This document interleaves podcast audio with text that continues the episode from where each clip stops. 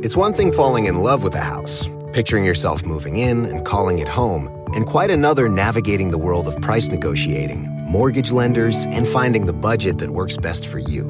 An agent who's a realtor can make understanding that world easier. Realtors have the expertise, access to proprietary data, and tools to help you get from imagining living somewhere to actually doing it. That's the kind of help we can provide. Because that's who we are. Realtors are members of the National Association of Realtors.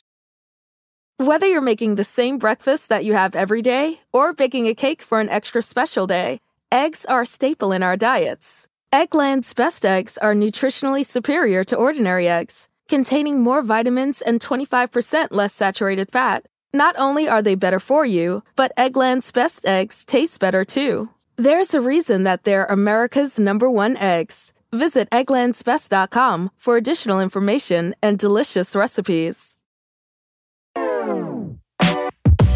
Welcome, everyone, to episode 48 of the Highly Relevant Podcast. I am your host, Jack Rico, and if you are a first time listener to this U.S. Latino pop culture show, thank you for discovering us, and please share the show with all of your friends. We depend on you guys to get the word out. Before we kick off the show, just wanted to take some time out to wish our fellow Floridians a safe reprieve from Irma. We'll be hoping, praying it swerves into that emptiness of the Atlantic Ocean. Changing gears really quick, if you are someone who's been hearing about DACA this whole week and are curious about how it works and why it's so important, I talked to Caitlin Patler. She basically holds a PhD in DACA and has written several important papers on the subject. She joins me to explain in detail what you guys need to know.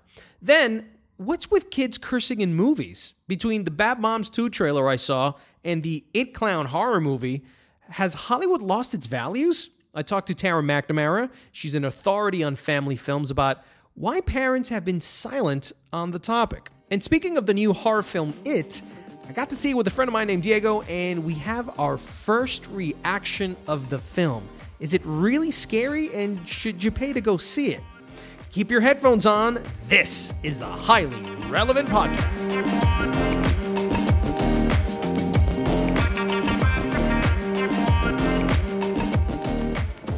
Caitlin Patler is a PhD and assistant professor of sociology at UC Davis and author of From Undocumented to Documented Impacts of the DACA Program. Caitlin, welcome to the Highly Relevant Podcast. Thank you so much. It's great to be here. Uh, for those listeners who are still unaware of what DACA is, can you give us a quick overview of what it is? Sure. Um, the Deferred Action for Childhood Arrivals program was an executive order announced by the Obama administration um, in June 2012 and implemented in August of 2012. And mm-hmm. what the program does is um, provide a what's called um, deferred action on the deportation of eligible applicants. And in general, um, to be eligible for the program, um, somebody has to have arrived to the United States as a child. Mm-hmm. Um, uh, not be over the age of 31 and meet a series of other eligibility criteria, including um, not having a criminal record, um, and having um, and either be enrolled in school or already have completed um, high school or GED program. And to date, the program has benefited over 800,000 uh, people. So before DACA, how were how were uh, immigrants below the age of 31? Right. So um, there are, you know, over 11 million undocumented immigrants in the United States, and um, 5 million of them are under the age of 30. Um, these are estimates that are a few years old now, but have likely not changed substantially. Mm-hmm. Um, people had a significant number of barriers um, to accessing um, lawful employment, um, to accessing higher education, even completing a, a secondary education was challenging for people. Um, but this is a community that is incredibly resilient. Mm-hmm. Um, and um, we know that there are there's a high demand for jobs at, in all sectors of the economy, um, and that undocumented immigrants work in um, all sectors of the economy as well. And so right. I think people were making ends meet before, um, but in in ways that were probably a lot more challenging than um, uh, with the work authorization that people become eligible for as DACA beneficiaries. So, Jeff Sessions this week officially announced that DACA uh, is being rescinded in March of 2018. As someone who is very close to this subject matter, what was your reaction when you heard the news? Well, I think I, like many other people, um, felt a range of emotions. I think this is um, a really bad decision um, on on behalf of the administration. I will say that the program um, is not going away in six months completely. In in other words, um, people's work permits are going to be allowed to expire on the timeline that they would have expired anyway. So what the administration has said is that they're not going to accept new applications um, that hadn't already been approved as of the date of the announcement right. yesterday. Um, they uh, are going to accept renewal applications for anyone whose permit would have expired within the next six months, um, up to March of 2018, March 8th, I believe it is. So for anyone who has a permit that's expiring in the next six months, they're still able to renew it as long as they mm-hmm. get that renewal application in by October 5th of this year, and that's really important. Um, but broadly, I think that people were um, shocked, dismayed, um, devastated in many cases. I mean, I think it's relatively unprecedented to phase out uh, the uh, the work permits of such a, a, huge number of people who are mm-hmm. connected mm-hmm. to millions and millions of households. Now, I heard Jeff Sessions say say that uh, DACA is unconstitutional. Is it? No, it's not unconstitutional. And in fact, there was a letter that was sent to uh, President Trump on August 14th of this year by a group of over 100 of the most preeminent uh, law professors in the United States. Oh, I think I read that. Yeah, detail. it was on your Twitter yeah. feed. I saw it there. Mm-hmm.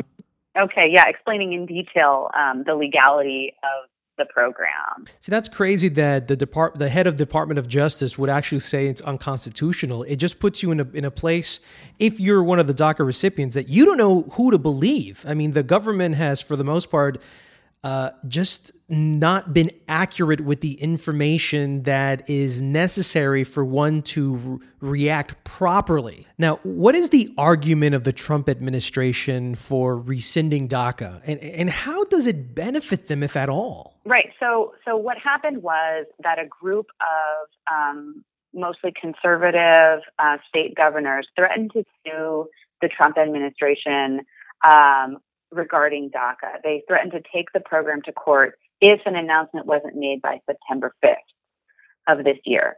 And so, um, really, what the Trump administration was saying, and, and Jeff Sessions did mention this in his um, speech yesterday in the DHS memo um, outlining the guidelines, also mentions this. The Trump administration just really wasn't willing to go to bat for an Obama era program because um, they likely would have won that litigation, in fact, mm-hmm. had um, DACA been challenged in court. Um, but it would have been a time consuming and costly process, and they just weren't willing to put up the resources um, to, to defend uh, an Obama era program. Um, the other part of the issue is that historically, um, both the executive and the courts have said that really it's, it's for Congress to make immigration policy. Well, to be clear, DACA is not not a policy; it's an executive order. But Congress um, has the power um, at any point to um, uh, make new, alter or make new immigration laws, um, and they really have not done uh, anything to address the situation of, of all 11 million undocumented immigrants who are residing in this country um, for a long time. What are the economic, social, and psychological repercussions to the country if DACA is officially removed uh, sometime in March? I imagine that it has to be almost severe. Yes, um, I think that it's going to be um, devastating um, uh, across all those indicators, right? So, um, research has shown um, that DACA recipients are working in practically every sector. Um, the program has brought, brought, about incredible improvements to their lives. Um, they've been able to get better jobs and they've been able to be paid more. They've been able to work better hours. They are more likely to have health insurance. Um, over and over, we've seen these um, statistics coming out. My own research documented that there were mm-hmm. also significant improvements to public health um, in the sense that um, by providing sort of a release from deportation, a relief from that constant and ever present worry, oh, that stress, right, improves people's mental health. And I think taking it away, especially in this way, could have really significant and reverberating um, community health impacts because people are not um, DACA recipients are individuals, but they're connected to communities. Um, people are not isolated; they're not islands, right? They're connected to whole families, to whole right. communities, and the impacts of this announcement have reverberated deeply um, among not just undocumented people, not just un- non-citizens, but across the country, citizens and non-citizens alike. Um, you know, one thing I was talking to my brother about this uh, just yesterday. It's I just feel like it's an omnipresent conversation to have at the moment uh, especially if you're Hispanic, because uh, if you're Hispanic, you probably know someone uh, that's a DACA recipient. And, uh, you know, one of the things that we talked about was when Obama did this, and here, here's like the rub and the complication of it. When Obama did this, he knew he wasn't going to be in office for the rest of eternity. At some point, somebody would have won this. Now, they might have been very optimistic in saying, well, you know, Hillary's going to win. There's no way Trump is going to win. But when a lot of these 800,000 recipients th- th- decided to come out of the shadows, so to speak, and give their personal data to now know that Donald Trump has all that data and can easily tell ICE, ICE, go to this guy's address at this particular place and location. That's where he will be. Go get him, deport him.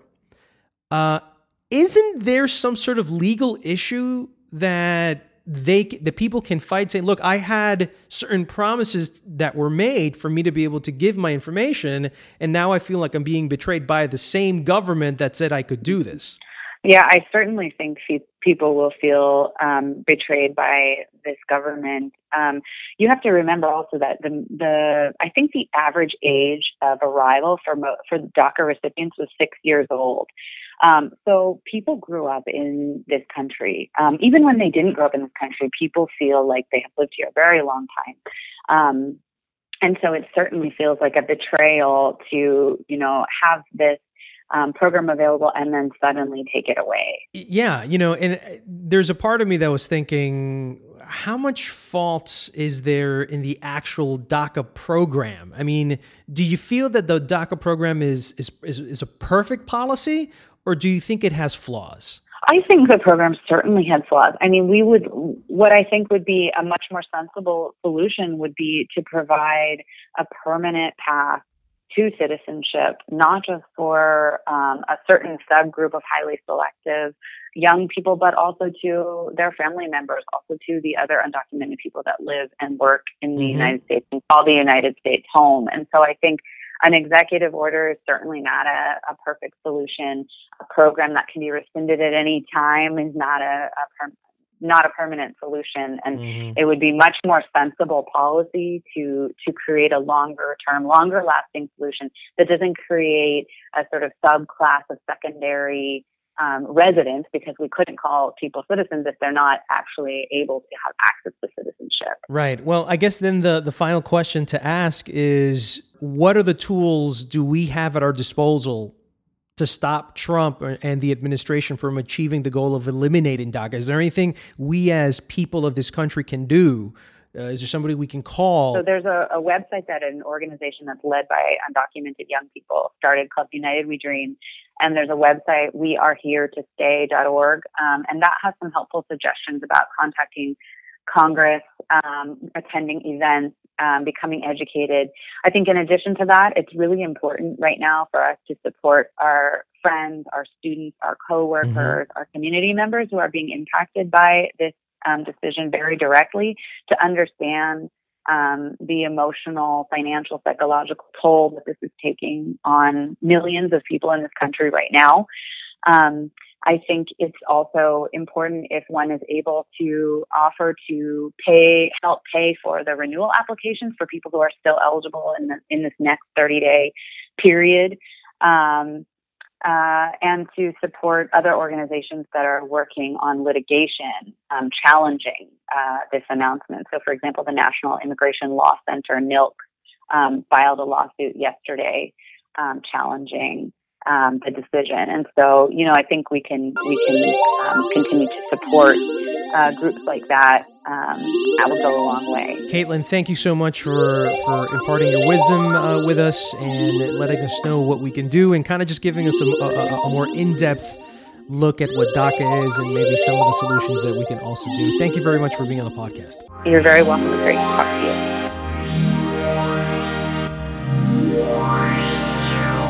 It's time for Jacked In. Let's begin with the top movie news of the week. Director Colin Trevorrow has stepped down from next year's Star Wars Episode 9. Denzel Washington's role in Roman J. Israel Esquire could score the actor his third Oscar. Gavin O'Connor will direct Suicide Squad 2, and the summer box office officially hits a 25 year low.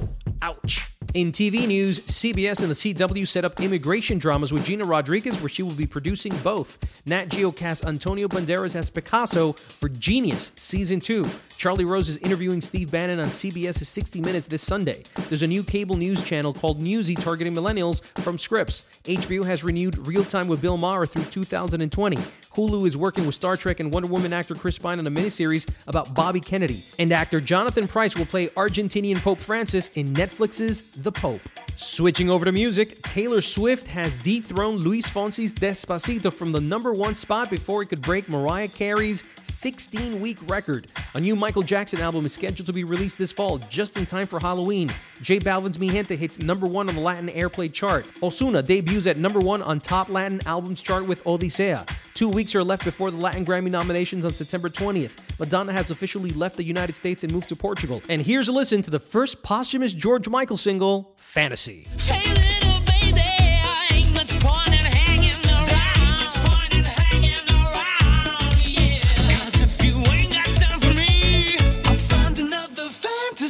In digital and social media news, Apple and Amazon are looking to buy the rights for James Bond. Spotify teams up with Hulu for $5 subscription bundle for students. Amazon announces plans for huge new North America headquarters. TMZ has a new rival and it's called The Blast. Twitter brings night mode feature to computer desktops, and now you can share Instagram stories directly to Facebook.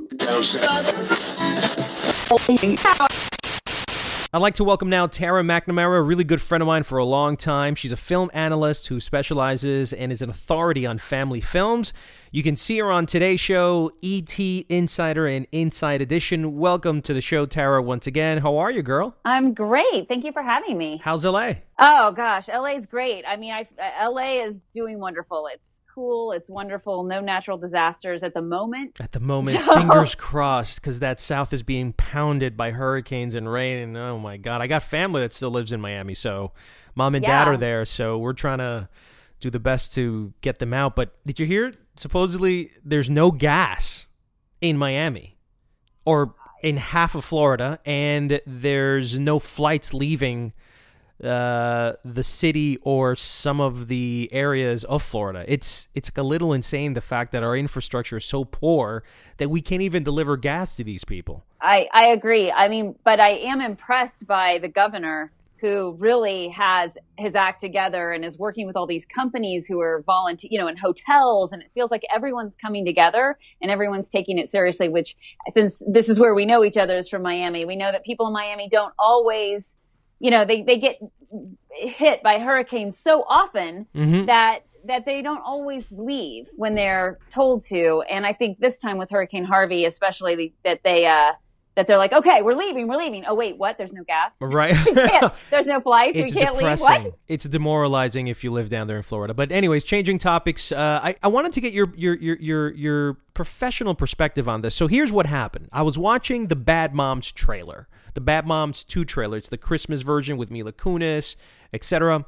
And as I'm watching it, this little girl, five years old, five, between five and 10 years old, dropped the F bomb. And then you punched the wall and yelled the F word. You were like, oh my fucking God. Just like that. Oh my fucking God. Oh my fucking God. It just felt wrong. It, it just looked wrong. And this is coming off of a screening of the movie It that I saw with a friend of mine, where all these adolescents, 12 to 13 year old uh, kids, were were cursing up a massive storm. when did this become like such a such a normal thing for children to curse in movies? Now, I remember growing up, and this is why I have a dilemma with this. I remember that my parents, I could not curse ever. If I cursed in at home in front of my parents, I was getting slapped in the face. Whether it be in Spanish or in English, I was not allowed to curse. And I felt that that was the same case with all of my friends growing up in the 80s. Now, the the first time I remember cursing in movies was I probably The Goonies. When I sat mm-hmm. down in the theater and I saw the, all these kids curse all the time, at the time it felt like novel, like okay, well that's our little secret that we do in school. You know, we curse amongst each other, but we're really not allowed to curse. It was something private, but what happens with the gigantic IMAX screen or any theater screen is that it's no longer private. It's public. And so at some point, I feel like it was a bit, Jesus, I don't want to go there and say offensive to me because I sound like some sort of conservative stalwart, but but I, I don't know maybe i'm growing older and it just feels wrong to see kids doing that so i did a little poll on linkedin twitter facebook everybody outraged at the fact yeah. that kids curse in movies yet i feel that this has not been a topic that has arisen with the MPAA, with Hollywood directors, because right now the major topic in Hollywood is race and inclusion and diversity. Right. But right. it's not about our children and cursing. So, Tara, is this a good thing or is this a bad thing? Is it appropriate or inappropriate to have kids cursing in movies? Well, I think it's inappropriate, but let me just back it up. So I have, I do have to say, like from the Bad News Bears to the Goonies to South Park, kids cursing or saying inappropriate things is a way that Hollywood knows it can get a laugh because it shocks the audience because it's so wrong and because we recognize it's so wrong. And even if you're a kid watching it, you know it's so wrong. Um, at least that's their perception. So this has been going on for a long time. But what was interesting is in the 80s, there were so, I mean, you know, The Sandlot, um, Stand By mm-hmm. Me. I mean, their kids were cursing in these films. Um, Steven Spielberg is one of the worst offenders. You know, he always has his kids cursing in films. It, um, it blows my mind. Yeah, and so it is an '80s thing, and so I thought that was interesting in it that they did have these um, 12 and 13 year olds especially one. There's one who's just the kid from Stranger Things. Yeah, who makes who who says like makes all kinds of sexual jokes and about you know, mothers and everything else. Now, listen, I don't want to. I, I I've cursed ever since I was a kid. I've done that. I'm not sure if you yeah. did when you were a little girl, but for some, like I said before, it was something private that was meant yeah. for friends in the backyard where no one else is listening. Yeah. But but but putting it on screen is basically it, it becomes a bit of a of a template that it's okay for kids to curse at home You're, anywhere else, no? Well, no, you're right. So I just I want to tell you though that they did so so basically in the 80s we had a lot of that and then we started to see the cursing decrease from children, you know, and and teenagers. Now teenagers in films tend to always curse. And Hollywood does that because they think that makes them seem like a peer, like cool, like credible. But um, what's interesting about it is we actually, with Kids Pick Flicks, the site that you talked about that I ran with my kids for a decade, we did a poll, and kids actually don't like it when there's cursing um, in films because it pulls them out huh. of the experience because their brains know it's not okay. Um, so, but I have seen it start to create this cursing by children creeping back in. So the place that I noticed it was Daddy's Home, the Will Ferrell oh, and right, uh, Mark, Mark Wahlberg movie. Yeah, and so what was interesting about that is that um, it was shocking because that was actually perceived and marketed as a family film. Um, you know, there, there, but even though you have the kids cursing in it, and I was, I was kind of shocked by that. I mean, I did, by the way, they used my quote to promote the film because I nice. love that they because they had a stepfather and a as a positive figure, which never happens in film. so I thought I, I was weighing the good with the bad there. But um, but but what's interesting about the two things that we're seeing, Bad Moms Christmas and It are rated R. Um, in Bad Moms Christmas, the idea of the child who's cursing is that she's quoting her mother and she's not understanding the context in which her mother is using the F word, which is the viewer knows that she overheard her mother using in a sexual way, heard her mom having sex saying these words over and over again, you know, cursing. Um, and the mom's kind of shocked at the whole thing and not knowing what to do with it. Right. So what Um, you're saying is that context for when when when when movies when movie scenes of kids cursing, a lot of it has to do with context, and I understand that that could be. Oh my God! Every parent has gone through that. Maybe you have with your own children, where they've cursed, and it's something that maybe they heard mom and dad say, and that's real life. Kind of like Steven Spielberg doing you know his saving private ryan. That's what war looks like those opening minutes. There's nothing we can hide. That's that's real life. So i understand that. Why do parents allow that to be on screen? Why do hollywood directors allow that for cheap laughs?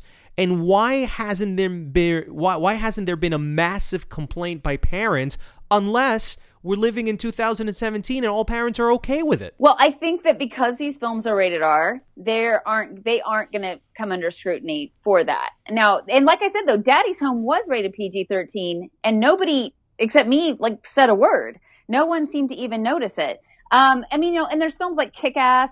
Remember Chloe Grace Moretz cursed up a storm in that film, yeah, but it was and rated I laughed R. at that, and I, you know, now that I think about it, I feel guilty about it. But heck, it was hilarious to hear her, because I don't know about her and cursing. She curses so well that it actually is funny. But this particular kid in Bad Moms 2, I just felt like the the the emotional comic tone behind her. I mean, it's a little kid wasn't there, and it just fell flat to me. And it actually just sounded like a curse, like a like an insult. Yeah. Well, let me tell you, let me answer your question. So, why are directors allowing this? Why are studios allowing this? I mean, there's there's step one, which is it's rated R, so that's why it's going to slide. There's step two, which is why are we making Hollywood our moral authority? When did they become the moral authority? And then I'm going to give you the asterisk to this, which is film, other than violence, has become the one of the safest, if it's PG-13, the safest venues for children to watch um, because TV and has become. But it- Uh, that, that's even worse. I know, and Netflix and YouTube. And let me tell you the things I'm battling as a parent is YouTube. YouTube is the worst. And your kids can, they, you know, these videos just pop up. I mean, my kid's watching a video that's for children, and in the top there's a sponsored ad that's uh, that features some of these like you know youth uh, uh, YouTubers that's about pot, you know? And I was like, what? I mean, there's no getting through YouTube. So then there's step three. Okay. So there, that's one, there's two. And then three is I'm actually working on um, a website right now. Uh, 80s movies, a guide to what's wrong with your parents. And the fact That's is, great. I can't wait to see it. our parents, no, our parents didn't allow us to curse. We didn't. I, I remember getting in trouble for saying "but" once. I mean, I See, but that's not a curse word, right? But but but, but that In just kind of tells you how sensitive and delicate, you know, bad words Yeah. were when we were growing up.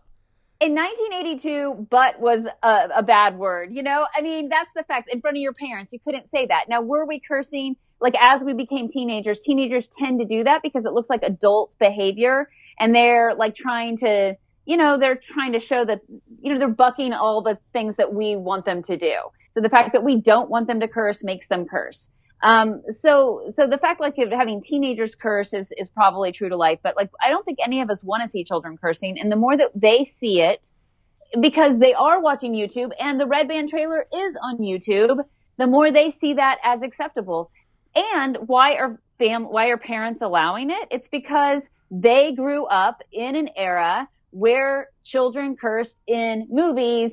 Now we're back to our original story about the Goonies and the Bad Mhm. News Bears and, you know, uh, the Sandlot and all of these films. I mean, um, remember in A Christmas Story, um, Ralphie curses he says the F word and he gets winds up you see him with soap in his mouth, right? Like he gets in trouble for that. Mhm. But there there there is uh, so cursing in film has with children saying it has existed, but either we see consequences for it in the past or you know, it's an understanding that you're not supposed to do that. But the more it seeps in, even if you put it in that context, kids don't kids don't get messages as adults think they're going to get them, right? So in bad for in the Bad Moms Christmas, rated R. They shouldn't see it. By the way, there's plenty of parents who will let them see it because there are a lot of irresponsible parents, in my opinion.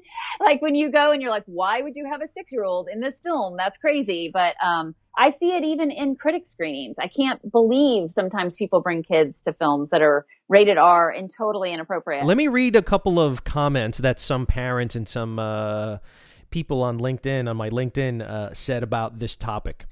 Uh, one of them said, totally disturbing. Funny does not need to be vile, which is exactly what it is involving minors in this behavior. Children are no, uh, children or no children.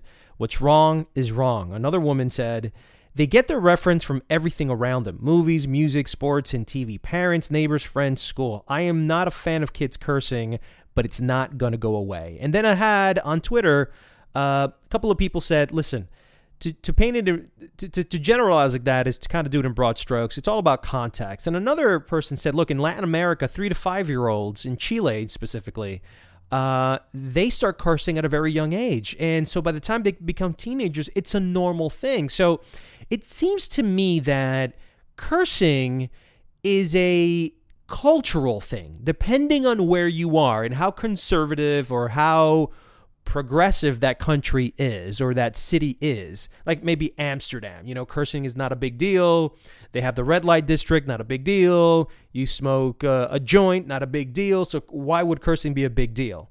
So it seems like either in America we're overly conservative or we're finally shedding those chains and becoming a lot more progressive. And so the question, I guess, would be, Tara, should we start embracing, or maybe not embracing, but not being bothered uh, or annoyed by kids cursing at such a young age and that it's okay. It's not. There hasn't been any studies that say that kids are damaged as adults because they curse from a young age. So maybe these guys say, look, it's not a big deal. It's comedy. Uh, and even if it wasn't comedy, if it was drama, it, you know, kids do curse in real life. And so to show it on screen is just reflecting a slice of life. Yeah. I I mean that that does life imitate art does art imitate life um, argument. Um, my feeling is is that we should put out what we want to see back. and so if if I don't I mean listen, I think America is having a a problem with its moral fabric on a lot of levels right totally now, right? agree with that and so in a way this feels like the smallest uh, drop in the bucket of of the issues that we are currently being confronted with and what it is that who we want our children to be. But I think that not cursing, like it's just, it hurts our ears, right? And I find that the older I get, the more it does um, where it's just like it's ugly language, it's an ugly word, and hearing it is kind of painful. You know, when it's you hear it, it's normal. Like, I just think to expect a kid to curse, it's not normal, which is the reason it sounds harsh when you hear it, and you hear it uh, from someone that is so because there's just also the talk about innocence. Mm-hmm. I had mm-hmm. asked somebody about are you ruining the innocence of a child by making them or commodifying them for commercial purposes to generate profit from your child, uh, to have them curse like that, ultimately, is that sort of like the pay? Hey, you can curse and you can make money. You're commodifying that to a certain extent. So, to me, it, it, it's it's it's kind of like getting down to the root of the problem and understanding how much at fault is the parent itself for allowing these things to happen. Yeah, I mean, well, uh, remember though, the the kid is not going to start cursing in front of their parent, most likely, right? They're going to start cursing in front of their friend. But they could say, get, "Mom, if I could do it for the movies, then why can't I?" And everybody's seeing me, then why can't I do it for that? You don't think that that kid, you know, as soon as they go to school or as soon as they go see a neighbor and they go, "Hey, I saw you in that movie. Very funny the way you said that f word." They're going to be known for that throughout their like you know the next five to ten years maybe even into adults. Depending if the scene was really memorable they're going to be remembered for that. Yeah. Like chloe grace moretz like, like chloe grace i i, I laugh and you know I, am not going to lie seeing a ki- some kids uh, curse does provide a funny moment for me but at what cost to them? Right. So I mean, I've I've long had a philosophy though about, you know, you can, you know, we can do things that are sort of shocking. Howard Stern is a great example. Um, you can do things that are shocking and will get people's attention and be entertaining. You might get a laugh, But but, we're should adults. you? How much has how did Howard Stern change the fabric of our society? I would say a lot. Um, how much did Madonna, by like pushing sexuality so hard, you know, change the fabric of society? I would say a lot. So it's to me all of these things, these small things they do to make a buck, to like you know to get to get attention drawn. Um, but usually those and usually the people who are doing those are not parents and are usually people who aren't. Uh, as they get older, they start to realize the impact of like Perez Hilton, you know, and what he did to the internet. I mean, I would say Perez Hilton created the troll, you know, by being a troll. Um, you know, how much did he impact like the way that we, you know, treat people, talk about people, um, and, and be disrespectful? You know, like all of these things, they made money, they made a name on it, but at what cost? Like you could make money off of it, but should you? And so I would say this is the same thing. If you have to curse or ha- make a child curse to make a buck, then your writing is weak. You know, I, I just don't think it's necessary. Right. You, you should be a better writer, a better director. and stop going for the that. cheap laughs because it's easy to have a child do that but i also think it's setting the wrong example because the same kids that go to the movies and see other kids their age uh, curse that becomes easily the argument that they would tell their parents. Well if the if you you mom you took me to the movie and the kid cursed and you actually paid money to see me watch the kid curse then why can't I do it at home? Because it's bad then why did you take me to the movie? And then if it's so bad then why is Hollywood allowing it? And if you know it's so bad then why aren't you complaining mom you know why aren't you going around like a mad woman saying parents do not allow your kids to curse you, you know I think this is one of those things that it's going to be an on it, it, it- it's going to be one of those battles, like you said, that's going to be ongoing forever. I don't think parents are ever going to be able to stop their kids from cursing. I just think that when it comes to to to to, to movies in particular, which is the, the the king of all media, I think that that's where some lines cannot be crossed. I need I think there needs to be some limits. Some ethical and moral issues also need to be sort of talked about because at the end of the day, the future of our country are our kids. And so if Right. that's the example that we're showing them from a very young age, then what is the future of our children in at least in this country, you know? And so listen, again, I don't want to be Mr. Conservative. I'm not a dad, so I shouldn't give two hoots about it. But nevertheless, I just find it wrong that at that age they start that young cursing. And I feel, you know, you, they'll have their time, Tara. They'll have their time to curse. Don't curse at eight. And in Hollywood, don't make it an example. Right. I, I totally agree with you. Um, I mean, but I, but, and I will give you this last piece, which is, I, I actually was, my daughter was sick one day and I was like, oh, there's this old movie on TCM, like, uh, or AMC, and it was, it was Six Pack with Kenny Rogers, um, and Diane Lane when she was really young. And I think it was from 1980, uh, approximately. And I remembered loving it when I was a kid. So we put it on and the kids curse like sailors. And I was so shocked. And I was like, um, Wait, was this um, the seventies? Um, it was, I, I feel like it was right around 1980. Got it. So I'll like on the IMDb cusp this. of the end of seventies, early eighties. Yeah. So, um, but, but you know, the 80s had, had that all the time, had Yeah. kids cursing. So on one hand, you could say, well, you know, we all grew up with that. How did it affect us? And then you're probably, it's interesting because I've had people say, well, you know, you know, look at it like, well, we turned out okay. And I'm like, did we?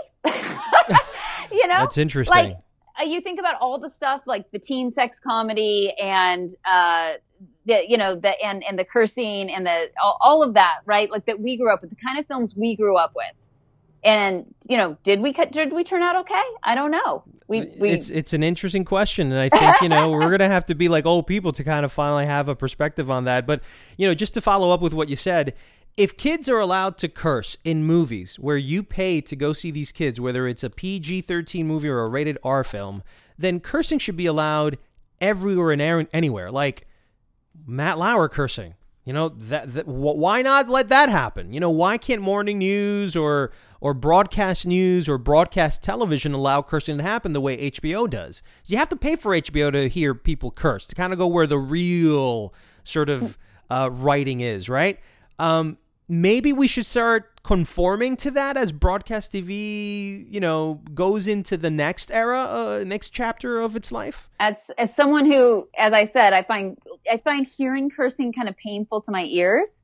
Um, not that I don't. I mean, Do you, you know, curse? I, I curse to make a point, right? Like Right. when you need, you, I, I now I curse to kind of make an emphatic, yes, emphatic, you know, uh, note about something. Like, right. You, you drop an f bomb. Right, yeah.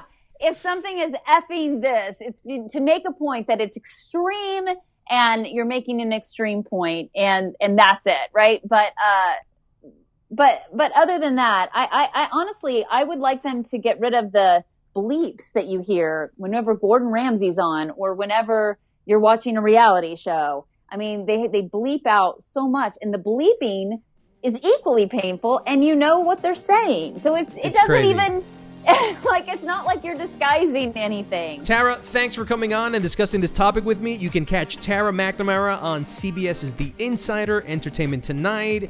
You can catch her on the Today Show and Inside Edition. Plus, you can follow Tara on Twitter at That's Tara. Thanks, Tara. Have a great weekend. Thanks for having me.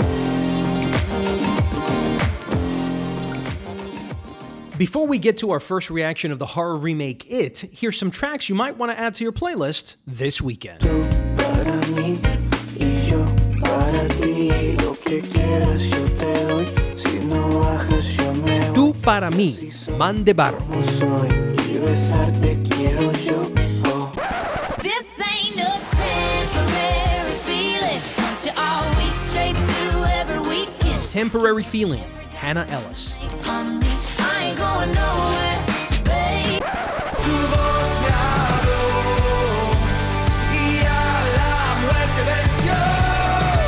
Glorioso Día, Pasión featuring Christian Stanford.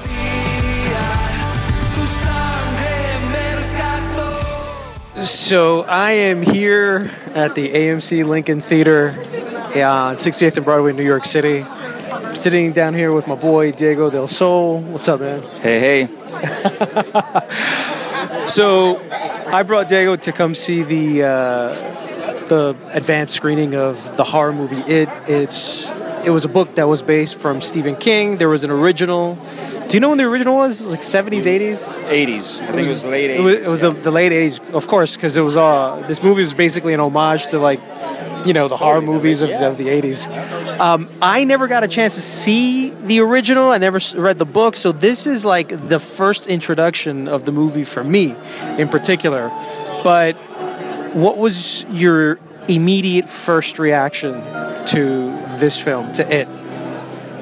I thought, I, I, look, I was very, very entertained. Uh, I thought it was, it was, I was shocked by how, how much more violent it was. Yeah, Based on the fact that it was like, it, it was also like the, the youthful campiness was there, like a Goonies Right, movie. right, right, But right. then Like all of a sudden, movie, someone's arm would get ripped off, which was And it was amazing. like, and it was like child violence, yeah, though. There was like yeah, a, it was great, dude. I love that. I love. I do. I thought it was amazing. The fir- the beginning scene is mind blowing. That overhead shot, dude, is beautiful. Of, of you know, I, I won't tell you too much, but it's amazing. Right, the opening scene is fantastic, but the, the true star of this it film are the kids. absolutely. Th- th- this they the- make it. Yeah, the uh, the director is an Argentinian by the name of Andres Muschietti.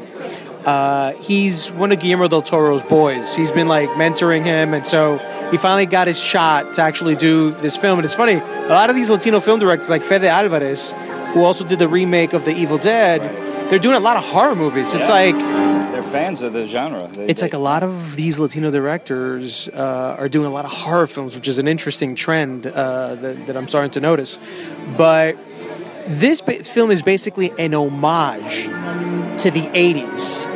Uh, and there were posters on the walls. Did you notice the posters like Nightmare on Elm Street, uh, et cetera, et cetera? As you can hear the loud score of the film while the credits are rolling, lights are still low here. Um, and it was an homage to the 80s. There were li- little clues of the posters like Gremlins and Nightmare on Elm Street 5. There were some classic horror moments too that he was creating, like the gushes of the blood. and Yeah. But ultimately, The this bloody, film. the bloody room. The I mean, bloody was- room, of course. Come on, that was like yeah. yo. Um, it was also dir- um, it was also written by Cary Fukunaga from Oh, True I. Detective. Yeah, I was like, that. what? I saw that. That's yeah. So totally did not expect that coming, Yeah, but I think nuts. that this is like a team that's going to be doing a lot more stuff. I hope so, man. I- I Um, really hope I think so. it fits part of a trilogy. What else did you like about the film? What did you not like about the film? You know, I- I- it's hard for me to say what I didn't like about the film. Uh, Basically everything. Yeah, I mean, I was pleased with most of what was going on. Like it's it's another one of like the l- most recent film that I could remember that I felt like everything I wanted to happen was happening was Get Out. Like everything in Get Out was just like, oh, that's great. You solved that problem. easily." Everything fit Yeah. perfectly in this film. Exactly. And same thing with this film. It was just like I just thought it was it was beautifully shot.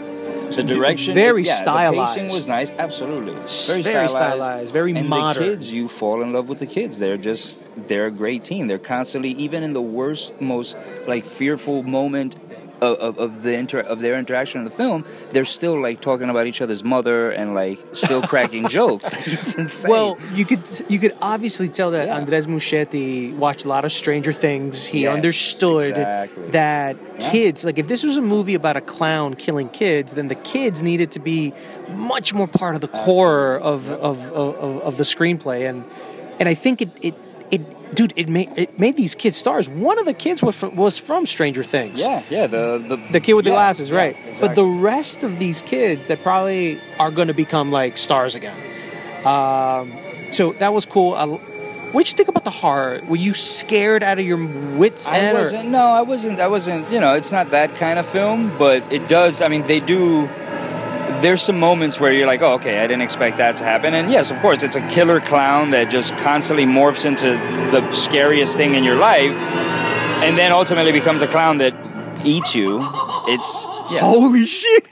what the hell was that? Yeah, we were just That's a by crazy the- laugh by at the end. laugh, yes. At the end of the uh, credits. All right, looks like uh, lights are about to go on. But um, would you recommend this film to, to anybody? Absolutely, absolutely. People are going to watch this at home with friends. People are going to watch this in the theater. It, it's going to be it's going to be insane. People One- are going to people are going to bring their crew to watch this movie. All the Yeah, fans of Stranger Things, all the fans of horror flakes, they're totally going to be into this film. So Absolutely. I think there's so much here for everybody. If you love 80s horror film, this is an homage. If you love Stranger Things, the kids are eh, the chemistry between the kids is probably at that Stranger Things level. Absolutely. Uh, it's it was funny. It was. The kids were cursing, but but a lot of the punchlines, like you know, uh, fell perfectly, like on every joke. Absolutely. Um, very stylized. Great job by by Muschietti. Um, the sound was incredible. Uh, I mean, there were a couple gaffes here and there, some you know, like moments where you go, okay, BS, bullshit. But sure, yeah. I mean, I think you got to suspend disbelief with certain parts. at certain you know, parts, yeah. you know. But you want to root for this film to do well at the box office, and I think it's going to do well. A lot of hype around it. Marketing has been great. Did you see the marketing where they had like red balloons in sewer gutters uh, throughout the United States? Yeah, shit was yeah. scary, by the way. Yeah. Um, Yeah, that is amazing. but but but overall, th- th- this was one of those great horror '80s flicks, inspired by the great movies of the '80s. And if you love those '80s horrors, you're really gonna dig this one, I, in my opinion. Yeah. And Any last effects were- comments? well, the the effects as well. The effects in this film were, were excellent. The way that the the way that the, the Pennywise is with the kids was was unbelievable, and the way that they did it was was really great. All right. Well, looks like the ushers literally just came in. We are going to be saying goodbye from uh, the AMC Lincoln Theater after seeing it. Uh, all right. That's Thanks, it, my man. It was awesome. All right, guys. There you go. And before we say goodbye, Argentinian tennis player Juan Martín del Potro upset living legend Roger Federer at the US Open in New York this week, and he gave fans in the stadium a lovely message, completely in Spanish. Buenas noches.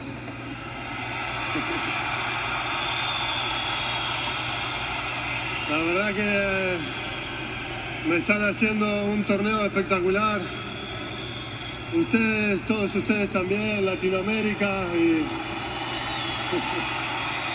les agradezco de corazón porque me ayuda mucho la energía que me mandan desde las tribunas, desde Argentina también, así que les agradezco de corazón. And that's it for episode 48 of the Highly Relevant Podcast. I'd like to thank Caitlin Patler, Tara McNamara, and Diego Del Sol for hanging out with me this week. And thank you guys for taking the time out to listen from your favorite streaming platform, wherever you may be. If you like this US Latino podcast, please share it on your social media apps, tell your friends all about it, and if you can, have them subscribe and review the show. If you'd like to reach out to us, email us at highly.relevant at showbizcafe.com. That's highly relevant at showbizcafe.com. Hope you enjoy your weekend and stay connected with us via showbizcafe.com. See you next week on another episode of